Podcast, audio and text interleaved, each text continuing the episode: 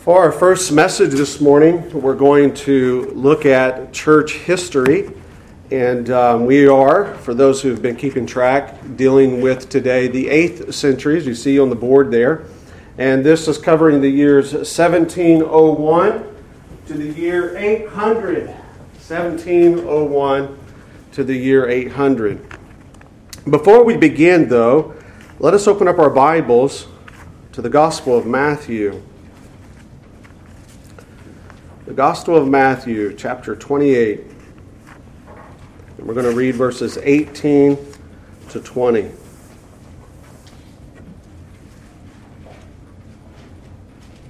Matthew 28.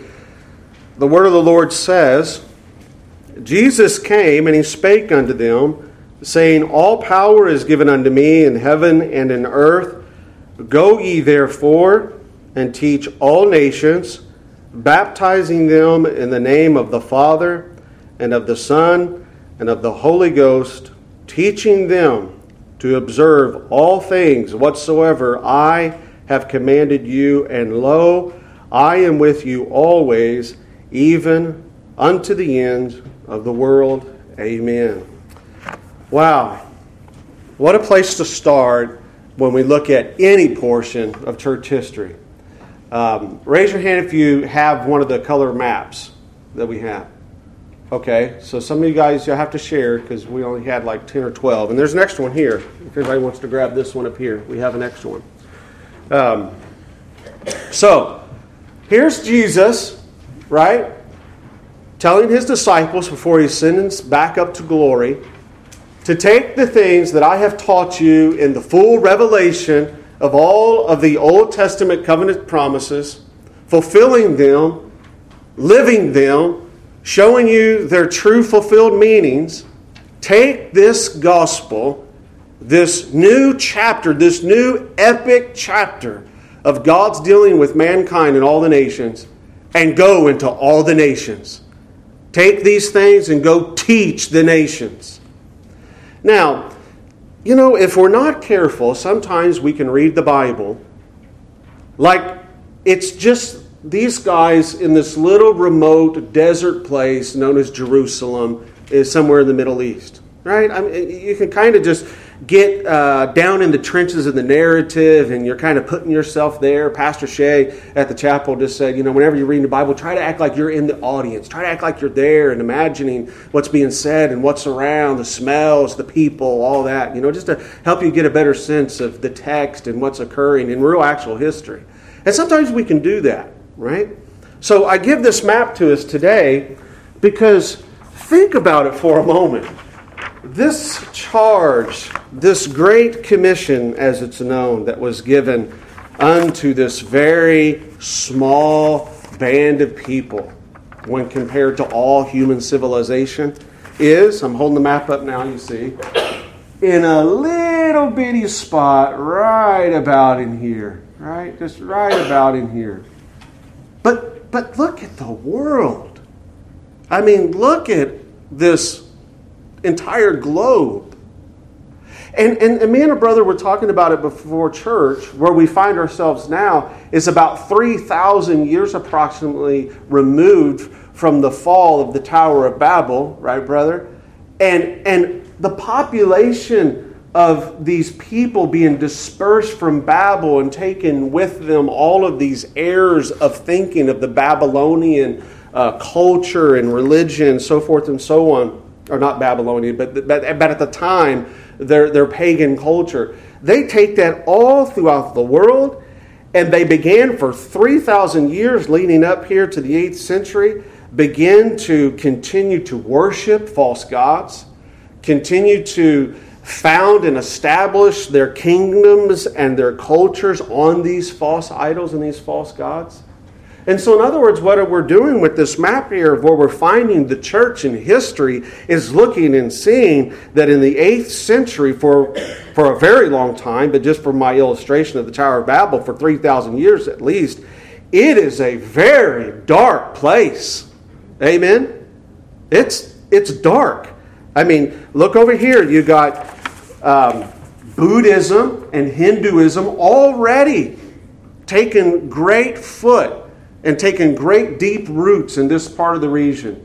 Uh, you have the different expressions of Islam, not entirely unified yet, here in the Arab Empire. And now we're in the uh, you know the age in which we live, and we can look at this map, and there's somewhat of connection to it. Like we look at that, and we go, "Oh yeah, that region right there, that is where the Middle Eastern Arabs live." You see, these empires now are we're, we're starting to see in the eighth century something that we can kind of relate to in our own uh, day and age.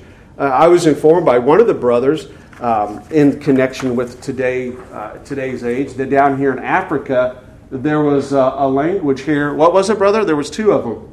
Hausa and Yoruba. Yeah, you see that Yoruba and Hausa. He said those two languages still exist today. There's people that live there that are still descendants of these people. So this is the landscape where we come to Christ's elect special bride in church who's been given this commission. And for now, a great while, they have had a history of their own, right? In this commission, in taking it out. We've already seen how the church has dealt with false sons within her pale coming in and uh, back in uh, the century, the fourth century, in 325, they had to have the first ecumenical council where a lot of the bishops from even down here in the region of Africa. They had to come up here to Constantinople, and they wanted to have, in Nicaea rather, and wanted to have a council and get the divinity of Jesus hashed out, right? Well, today in the year 800, there's going to be some more things that are going to be impacting the church that we're going to look at. And once again, all of the leaders in the church are called together back to another council in Nicaea to meet and to hash out something. But before we get into controversy within the Christian church. Before we get into the sons of God coming together in the church and saying, what does the Word of God say about certain matters that are beginning to be propagated amongst us? Christian history is never to be presented as this look, we're perfect people. We don't have any problems. We're squeaky clean. No, that's not the case. Because why? There are two main institutions that Satan has always been very adamant about attacking, and that is the church and the family. And we're going to see that today. Uh, not so much the family, but, but definitely the church. But in the midst of all of this darkness, let's draw emphasis now to brethren in the church who were taking the gospel out to the, these dark regions. They were taking the gospel into these places. Um, you know, young people with us today, I think that some of the most interesting studies is around this time. I was telling one brother before church that right here you see all of these kingdoms operating and warring and trying to gain ground and conquer one another. And um, it's real history. This is what God's doing. He's navigating, He's using these different kingdoms, you know what I mean, against one another, open up doors for uh, gospel opportunity. Just to give you an idea of kind of what's circling around and what's going on in the 8th century with all these different kingdoms. Here are some things that were pivotal surrounding the Christian church going on around them because the church never lives in a vacuum, you guys. Uh, there's a world around us that's going on according to God's decreative plan. In 705, Justinian II, you would remember Justinian, the emperor of Rome um, the first time, who was a valiant defender of the Christian faith uh, in his understanding of the Christian faith.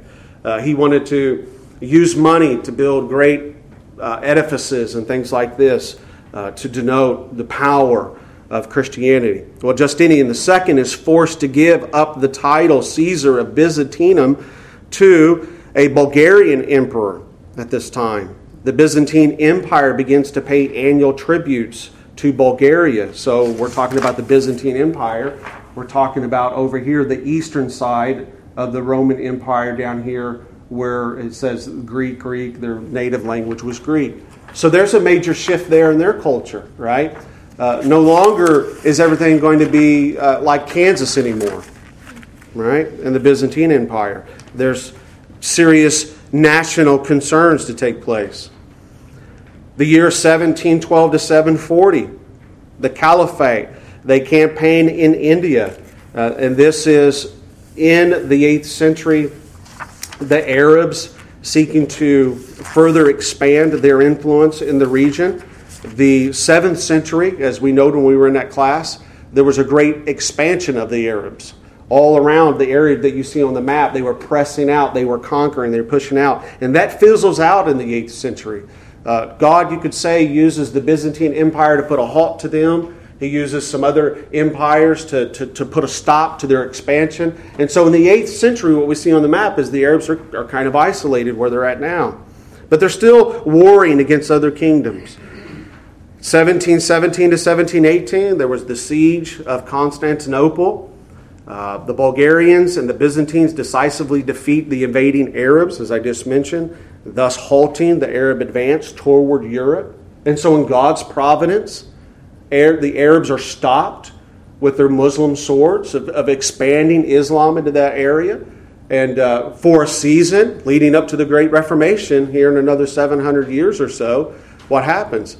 Uh, Christianity, as you could say, protected from this, right? Again, God using nations, God using these even pagans to bring about what he wants to accomplish. 726, Byzantine Emperor Leo III destroys the icon of Christ. That's going to be very important for us, and all of that makes sense in a moment of why this Byzantine emperor did this. He destroys an icon made of Jesus that was hung above the Shalaik Gate. This must have been, I, didn't do a lot of research on this, but it's a, a prominent, you know, uh, place in, in their culture. In the capital city of Constantinople, and this began the first phase of this controversy that we're going to be looking at today. So there's a lot of ups and downs, there's a lot of turmoils, there's a lot of wars. Uh, we could go on, there's a whole list of things that are, are going on in this century. You may find this interesting. Uh, there's a lot of inventions and discoveries that are taking place here before we get into these missionaries going out into these cultures, these missionaries going out into these disturbed waters of darkness and taking the gospel of Jesus there in these places. We have the invention of the heavy plow, uh, really, that's beginning to come onto the scene in human cultures and being used.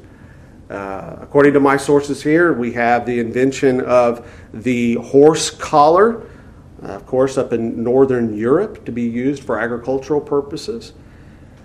In the mid 8th century, Paper making is introduced from China over to the Arabs. You wonder who introduced that, right? I mean, if you got people that are wanting to destroy your culture and take you out, why would you give them something like that? But paper is, is beginning to be shared amongst cultures. Iron horseshoes came into common use around 770, so later in this century. Um, Levi and Nolan and some of the boys yesterday were using a metal detector. That's where the, the horseshoe was used around this time. The Chinese Buddhist monk, Buddhism, this, this dark, false understanding of uh, mankind, the creator, the world around it, has been around for around 1800 years now. Um, it's questionable before the ministry of Jesus exactly when Buddhism was. A lot of people believe it's four or five hundred years. But no doubt, when we come to the 8th century, um, it is held to by quite a few people, and it's been around for about a thousand years. And so, again, I'm just amplifying these things so we're getting the picture of the parallels that we have today with the same Great Commission, the same dark cultures, the same troubled waters. We see that this isn't anything new for the Christian church, right? And so we see the promise of God using His church being with his church, giving them all power to go do and, to, and accomplish what he's asked them to do.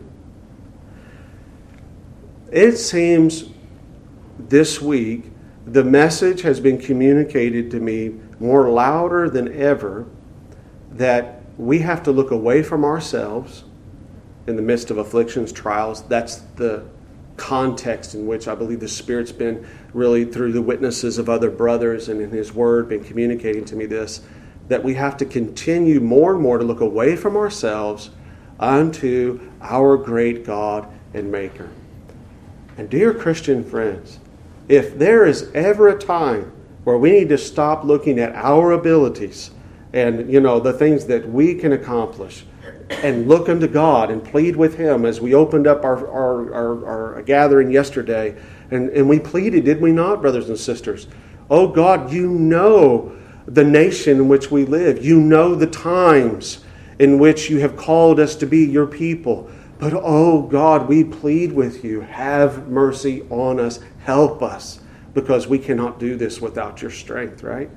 And this is the same situation these early Christians, brothers and sisters, find themselves in. They found themselves in the same situation. So we have this wonderful heritage to look back to. We got this wonderful history to look to at how the strength of God equipped these men that we're about to look at, and they went into these places. I got to mention it because it's here in my notes. The first European harp is, de- was uh, designed by the Picts tribe in Scotland. And so all you musicians will like that. Well, who's going to go out in these troubled waters? Upon whose strength that we read in Matthew are the sons of God going to take the light of gospel truth into such hostile areas? Well, let's look on the board together, and we see two that are noteworthy. Notes here we have two that are note, noteworthy. And the first is Boniface. Boniface. He was uh, largely remembered as the apostle. And when we say apostle, of course, brethren, we need we mean a lowercase a. He was a witness. He was uh, the, in a sense, the evangelist that we saw in the New Testament. I put that in brackets, of course. But he was the evangelist, the apostle to the Germanic tribes. So where's that at, kids? Where, where, where's this at? So Boniface, he's working largely up here in what is modern day Europe. He comes up here in these Germanic tribes in the 8th century, which has largely the expansion of the people you know as the Vikings. Uh, they began their quests last lesson in church history in the 7th century, but by the 8th century, the Vikings have made great inroads in these Germanic tribes. And you remember their unique pagan customs of how they dressed, how they marked their bodies, so forth and so on. And here goes Boniface. He's going to go these people who are worshiping creation, making odd sacrifices, so forth and so on, all figments of an imagination of their own darkened heart, and trying to understand and relate to the world that's, that's around them. And here comes Barnabas, this first arrow of light into that arrow to bring the truth, just like Paul did on Mars Hill. Amen. And Boniface goes there and he begins to share with them, um, you know, things that no doubt, because we know Romans chapter 1, chapter 2, and chapter 3, their conscience had already perhaps been speaking to them about, and that was when they murder, it was wrong. When they would commit adultery, it was wrong. Even though it was largely accepted in these Germanic tribes, even though it was largely propagated, there were still some that knew, creating the image of God, that that was wrong. And so what's Barnabas do? He comes with the gospel light and he begins to give them what? The information that children of light carry, the truth of the world, the truth of the Creator, the truth of why your conscience is screaming at you that these things you know are wrong. And there was great conversions, great conversions amongst these Viking kings of these tribes. And, and there was a huge, by Satan, going back to what I was saying, Satan's main quest is to destroy the church, to fight back against the church. There were large campaigns to keep the gospel out. These invaders, these Christian invaders coming into our tribes and trying to change us to their gods. We have, you know, they believe they had the one true God. And over the centuries, what do we have? God, through the gospel, not by swords, that was a mistake that was made before in church history. God, through the gospel, through the witness and testimony of faithful men and women, began to convert pagan cultures unto the glory of his Son, Jesus Christ. That's what happened amongst the Germanic tribes. And then we lead up to where God blesses the nations most mightily in the time of the Reformation through this groundwork of Boniface. So, we look at ourselves and we look at the culture we're surrounding. many similarities, brothers and sisters, uh, with these Germanic tribes. People marking their bodies all up, don't really know why. They call it art, that's what they call it. They had a lot more religious context to it then. Uh, and, and, and, it's hard to divorce that from some sort of uh, religious connotation. That is the root of what modern day tattooism. Uh, these Germanic tribes had all kinds of piercings. I mean, guys, I'm just trying to paint a picture for you that there are parallels to Boniface time in our times. Amen. I see the brother up here smirking. He's like, yeah, because, you know, we're working out in the world around all these guys, aren't we? And we see this, and we understand that the times are just so similar. But as we always say in this church, we don't have to fear these things. We have to be discerning. We'll get into that in our message today. We have to be cautious. We have to be informed and be prepared to give an answer for the hope that lies within us. And in so much as that we're consistent and we're faithful in doing that and not ta- marking up, adapting their garb, their mannerisms, their customs. Yeah, you got to speak their language. Amen. I mean, William Carey, one of the first, not the first, we make that mistake a lot of times. We talk about missions. He was not the first. Uh, but, but, but he did set a great example of you have to learn their language. Okay, we all grant that. But the other stuff is demonstrating that I believe that the gospel is not powerful enough, and I have to use it as a crutch in, in, in order to help the gospel convert these people, right? No, not Boniface. He goes there as the apostle to these Germanic tribes with simply one thing his love and devotion for Christ, strengthened and fueled by the Holy Spirit given to him by sovereign God, and the sword of the gospel. That's what he was equipped with. Well, let's move on here. Um, how can I move on without mentioning that he was eventually martyred? Boniface was martyred for Jesus in the year 754. And so he sowed the seeds of the gospel with his own blood. And this is the cost of following Jesus, the very first martyr in the Bible, Stephen. Uh, he was given grace, uh, unmeasurable grace, to be able to actually be stoned to death by people and having that other world, heavenly word understanding of his reality. Uh, brother, we were talking about that just before church, weren't we? How that uh, Brother Scott was talking about if he could sit down with any Christian. Uh, we can't include Jesus in this discussion. Uh, you know, he's the he's the founder of Christianity. But anyone after Jesus, who could you sit down and talk with? And uh, Scott said, you know, I'd want to talk to Job. And of course, that parallels greatly with what Scott's going through, isn't it? He wants to talk with Job because Job, through his affliction and suffering, would have been brought so near to an understanding of a true sense of what the faith is all about he would not get lost in all the little hayfields and weeds of discussion that oftentimes we can and that are necessary. We're going to look at one in a moment. But he would have just been able to share very plainly and clearly the path and the road of following the Savior, you know? Well, Boniface definitely would have been someone that would have uh, been helpful to set and talk about his great work he did for Christ amongst the Germanic cultures. Well, Let's look at another uh, great missionary here that's worthy of what for the work that he accomplished in Jesus' name, and it is Olapon. Olapon is another example from the 8th century, uh, pronounced Olapon. There was, how many of you, I, ne- I never knew about this, I had to look at this a little bit. It's called the Sigan Fu Stone. It's in the Chinese territory. Raise your hand if you've ever heard that. Anybody ever heard of that? Okay, yeah. It's uh, S I G A N, the Sigan Fu stone. It was discovered in northwest China. Look at your map there. In the early part of this century that we're in, and it was discovered by uh, Catholic missionaries.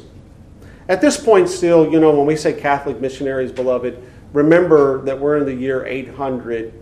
And, and while they're already, we've been recognizing this in, in the church history classes, while there are coming out of Rome, Constantinople, the Byzantine Empire, while there are a lot of traditions beginning to develop, the concrete catechism, as the Roman Catholic Church holds to today, is still not fully developed. Uh, it's in embryo form, it, it's definitely in um, adolescence, being developed. We're going to see some of it today in the icon controversy.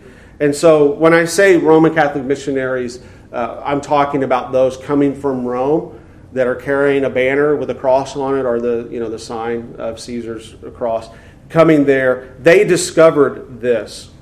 And it recorded the advent of Christianity or the beginning of Christianity in China 150 years prior to the time that the, um, the, the stone was inscribed with.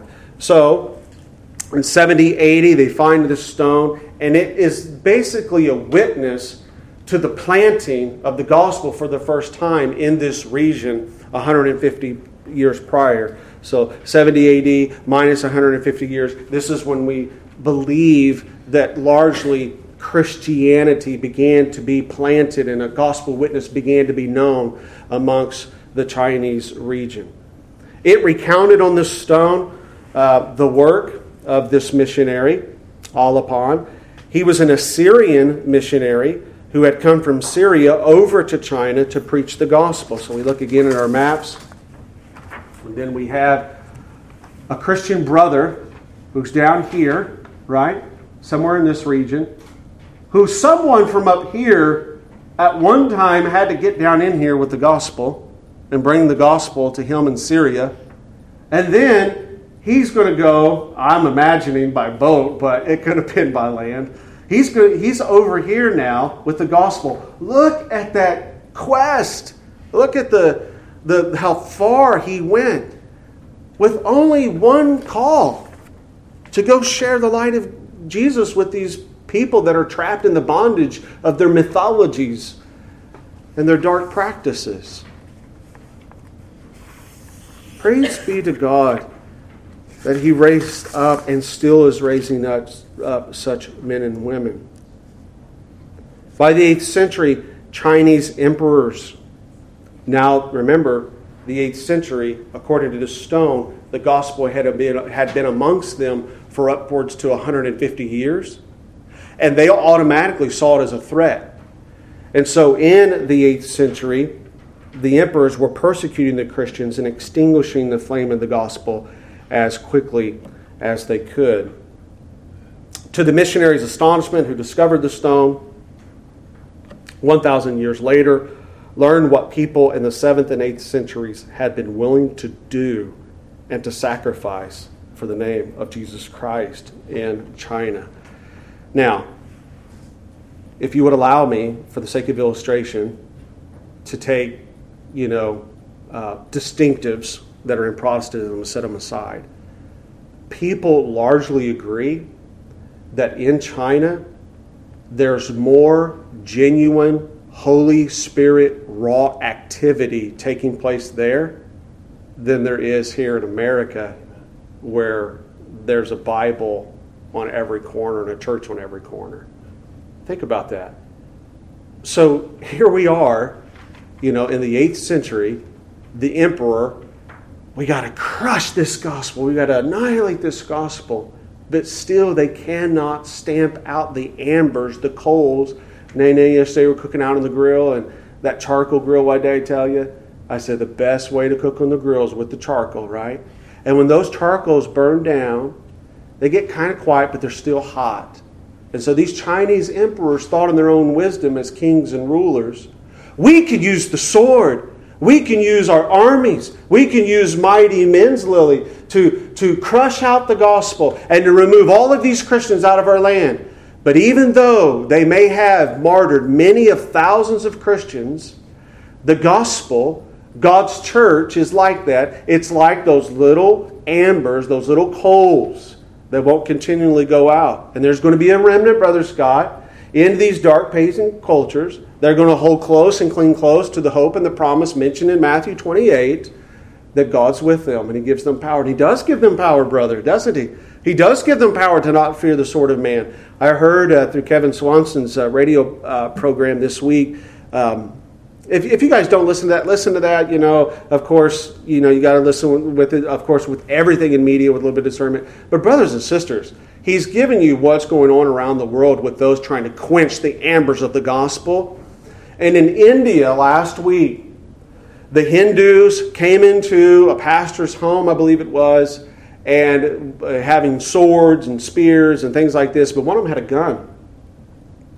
And they threatened him to renounce the faith. The pastor wouldn't renounce the faith, and the Hindu uh, mercenary pulled the trigger, but the gun didn't fire. The gun didn't work.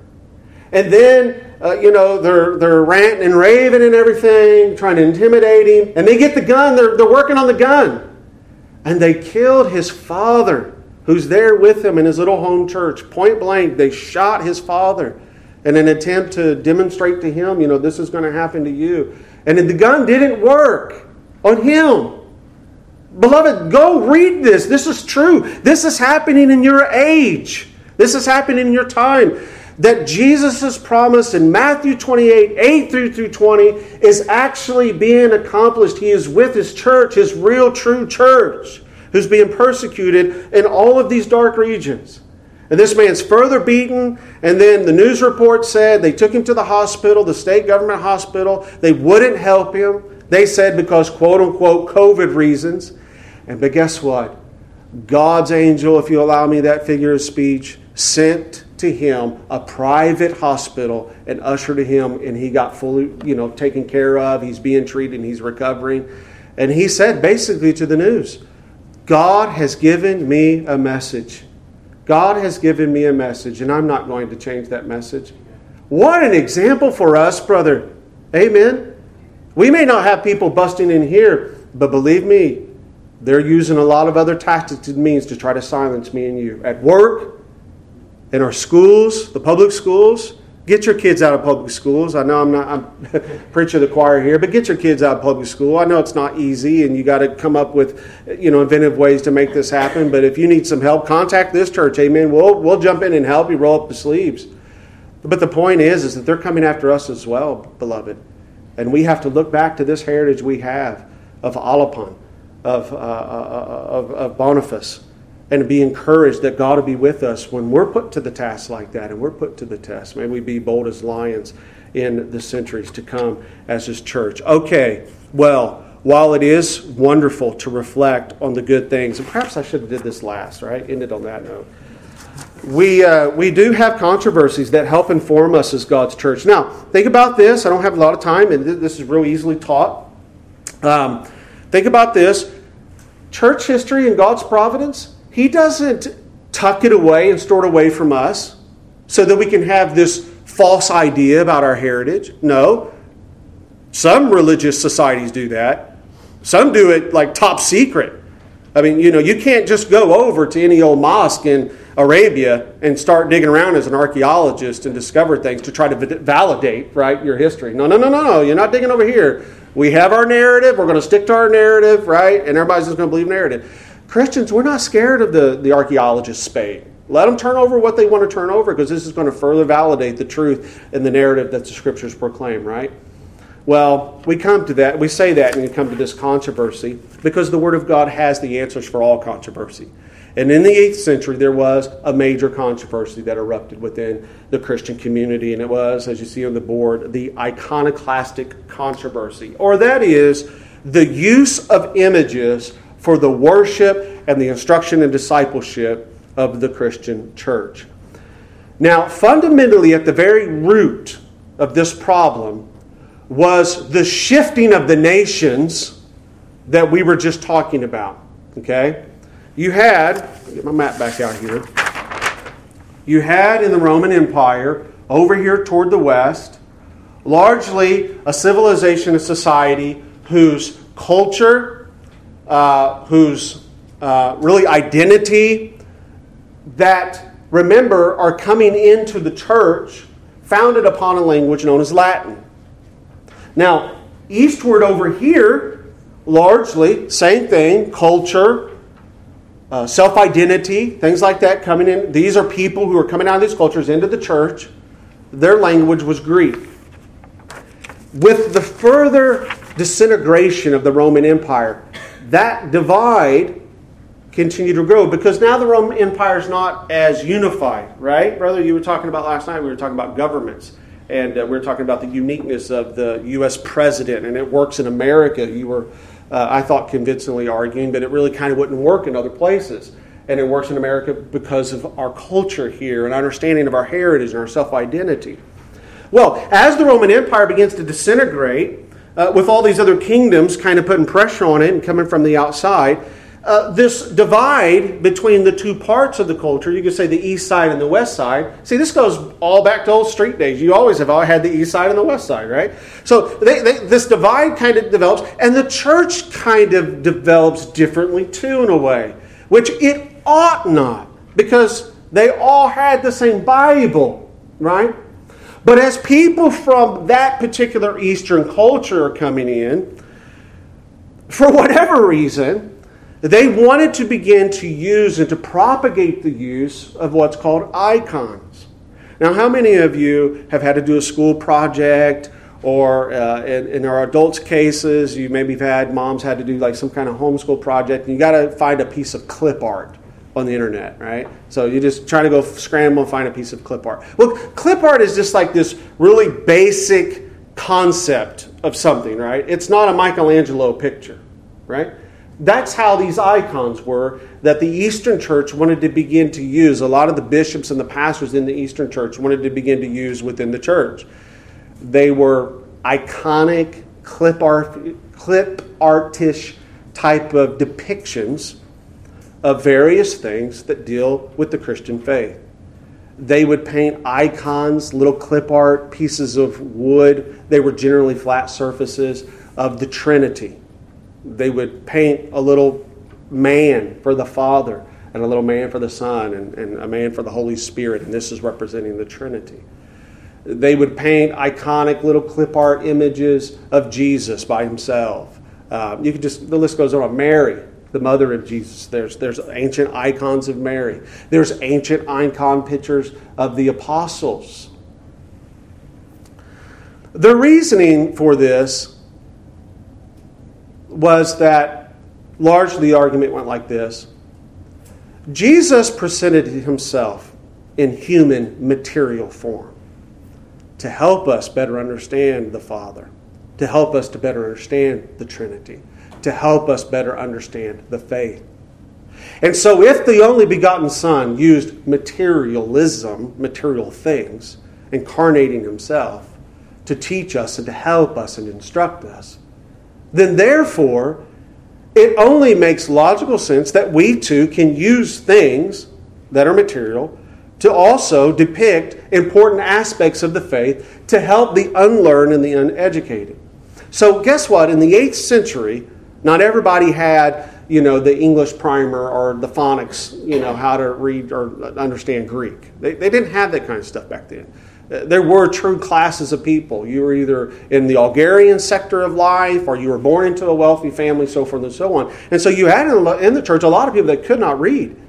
And so their reasoning, their own wisdom was we have to be able to use these things to make sure that these individuals who can't read the Word of God, like we can read, channel their worship to the proper God. I mean, we do, they admittedly said, live in a very, you know, multicultural environment. And we wouldn't want the Christians to actually, begin to think that uh, this over here or that over there had something to do with Christianity. So these pictures are going to help them. They can hang in their house and make sure that they're praying to Jesus. Right? I'm just telling you the reasoning. They were careful uh, to say. These are the iconodules that, that are on the board there. These are, these are the class that would argue for the use of icons, the iconodules. Um, they would have argued that it's not the, the, the, the, painted picture itself that you're supposed to give your affection to, it's, it's the object that lies behind it, right? And so, in their understanding of how they wanted icons to be used, images of the faith to try to help people, is they're saying, you know, this is the icon, and here's the object behind the icon. And we're careful to teach our people hey, when you're looking at the icon, to foster uh, affection, uh, adoration, to foster worship, to make sure you're staying focused on when you come to the Sabbath day and we're telling you who Jesus is, to make sure you're, you're focusing on. You're not, be careful, Colin, be real careful. You don't make that the thing you're worshiping. It's Jesus behind that you're worshiping, right? So I guess to their credit, and their wisdom, we can kind of say, well, you know, I'm glad you make that caveat, right? Just as a side note, don't we always hear those little caveats sometimes in people's theology? They have this kind of on the surface problematic practice that's not really rooted in the Word of God. And then they add that little caveat that makes you want to feel like, oh, okay, yeah, I guess that's okay. As long as you don't do that, right? Well, here's the problem is when you don't stick to the scriptures, your clever ideas, your good intentions, brother, they always trickle down and get taken in directions you never intended it. And guess what? That's what began to happen. The people began to worship the icon. They began to feel that if I have an icon, Abby, in my house, that guess what? This home is protected by God. Why? Because I got that icon in there, right? His presence is here by the icon that's venerated. It's sacred because of the object it represents. You see? So there begins to be a lot of spiritual connotations applied to the icon. That perhaps the iconodules, the iconodules that, that wanted them to be used, never intended, but nonetheless, eventually began to happen. People began to believe they were spiritually blessed. Then they began to uh, adore them in such ways uh, that they're kissing them they're bowing before them. And anyone with the Bible is immediately going, What in the world is taking place? And so, in the western half of the Roman Empire, the, the, the, Christians over here who are speaking Latin and having maybe some friends and family, and I'm speculating here, grant me for the sake of illustration, coming over to visit, and they got their little icons with them to know, and then they're going to come up and say they're all Christians, and they're going to have a meal, and they get their little icon and they sit on the table. And, the, and, and, the, and you know, the Latin speaking cousins, long distance cousins, are looking at that and they're thinking, what in the world are y'all teaching over there at the church? And they get out the Bible.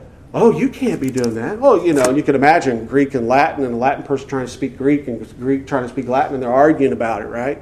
Well, it makes its way all the way up to a council, to where the church has to come together with everyone and say, what do we make of this? We cannot, in the Word of God, it explicitly prohibits us from using images of God, the Trinity, in any way for worship and or instruction, no matter what your good intentions are. The Bible is clear in the second commandment. This is what the church in the West was saying. What are you guys doing? We can't be doing this. So it comes down to the second council of Nicaea in the latter part of this century. Now, it's been about almost 500 years since the first council.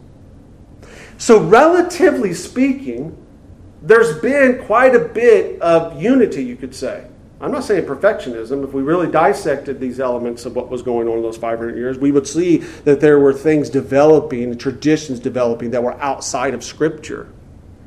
But it has been 500 years since they've had to get together like this to settle something so important. And you could see the trajectory where this would lead, right? Here's the verdict that came out.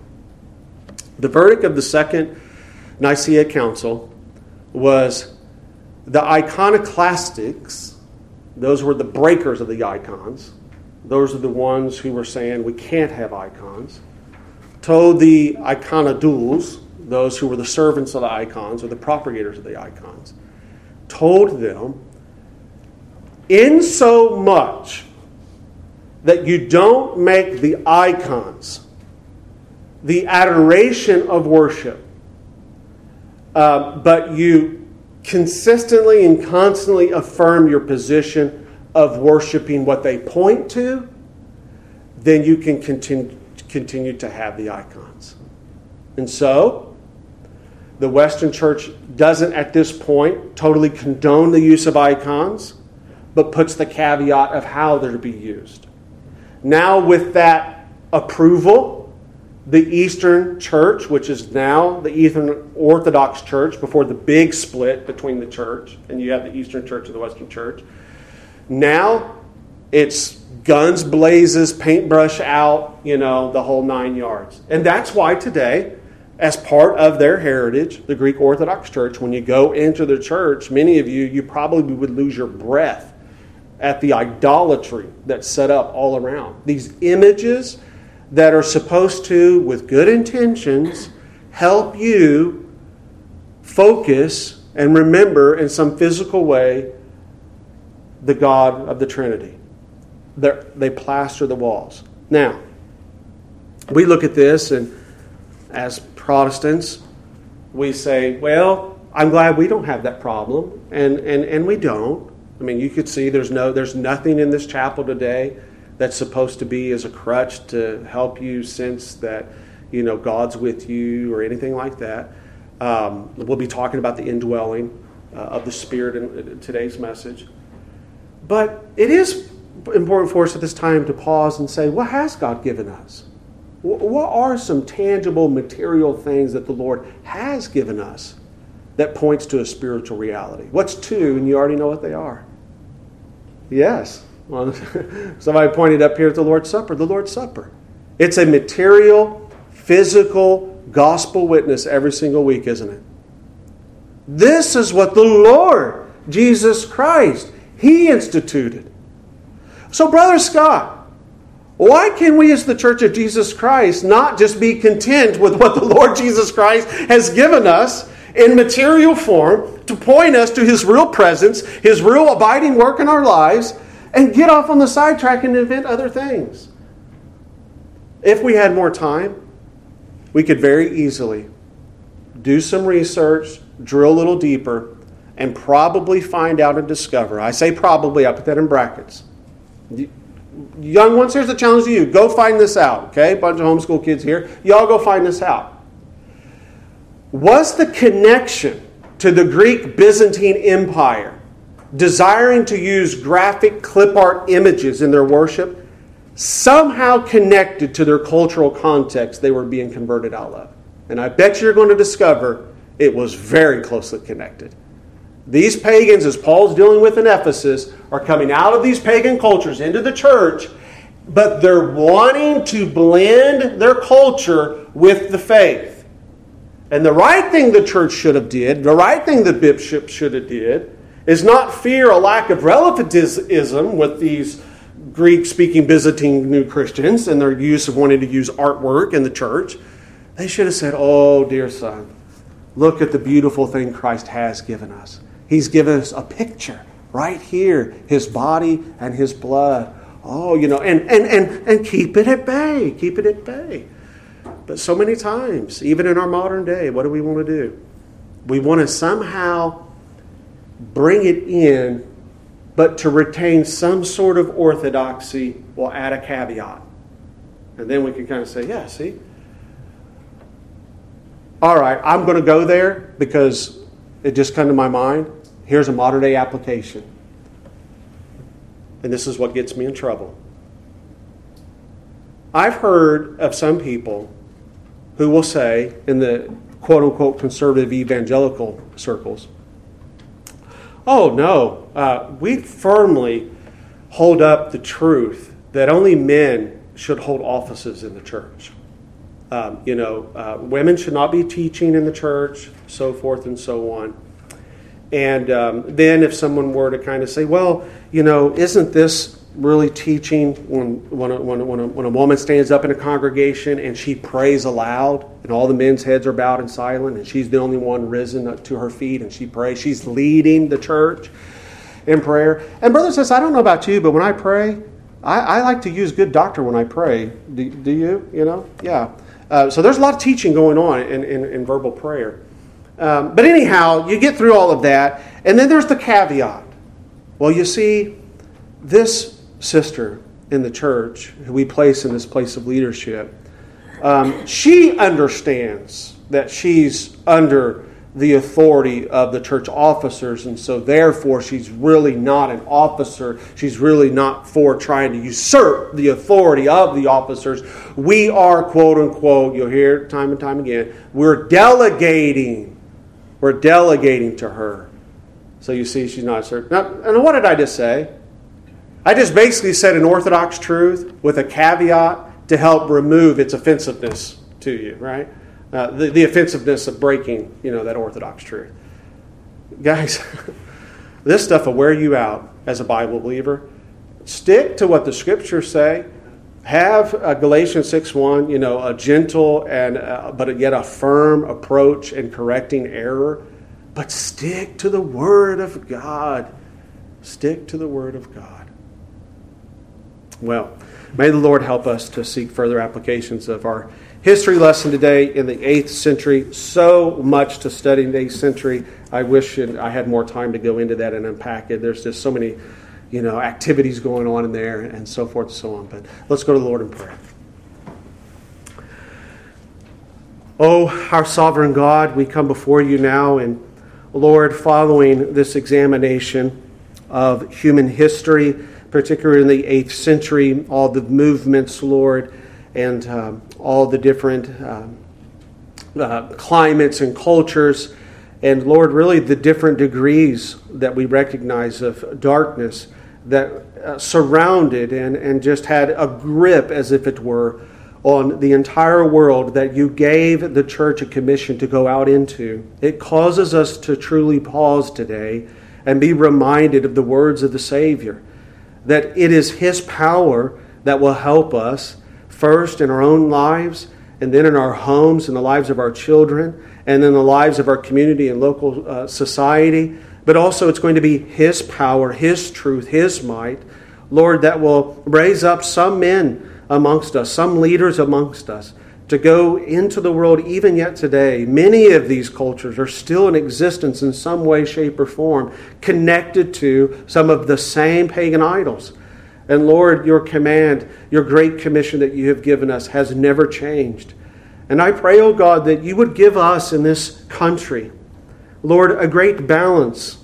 Give us as your church in this country a great balance in the senses that we need some time within the house of God Lord, to shore up and, and to heal up and, and to get strong, Lord, and, and by way of just many errors that have crept in. And, and so, Lord, in, in the balance I'm, I'm asking in this prayer is that you would give us, Lord, just a respite of protection, Father. Um, Lord, that, that, that there, there could be a, a, next generation or a couple generations ahead that, that could be, Lord, just really raised up to do this, this mighty work. But at the same time, Lord, the balance that, that I'm asking of you is that we would still see that we have this great call. Uh, one thing is, I guess you could say, not put on hold, oh God, for another thing. Uh, we need to do both simultaneously. But Lord, right now there, there seems to be a great imbalance. We have, as the evangelical church, been so focused, God, on outside of our borders that we've really lost our way within our borders. And I pray that you would give us more clarity and perspective, Lord, uh, of the Great Commission. I pray that we would take seriously controversies that take place amongst us within the church, within our borders, but not to the detriment, O oh God, of the Bonifaces and the Aladans that are going out and still sharing the gospel. Give us, I pray, Lord, courage, uh, give us boldness, and, O oh Lord, give us the needed wisdom to interact and to be the salt and light you've called us to be in our own day and age. And to you be all the power and the glory forever and ever, for you're worthy. In Jesus' name we pray. Amen.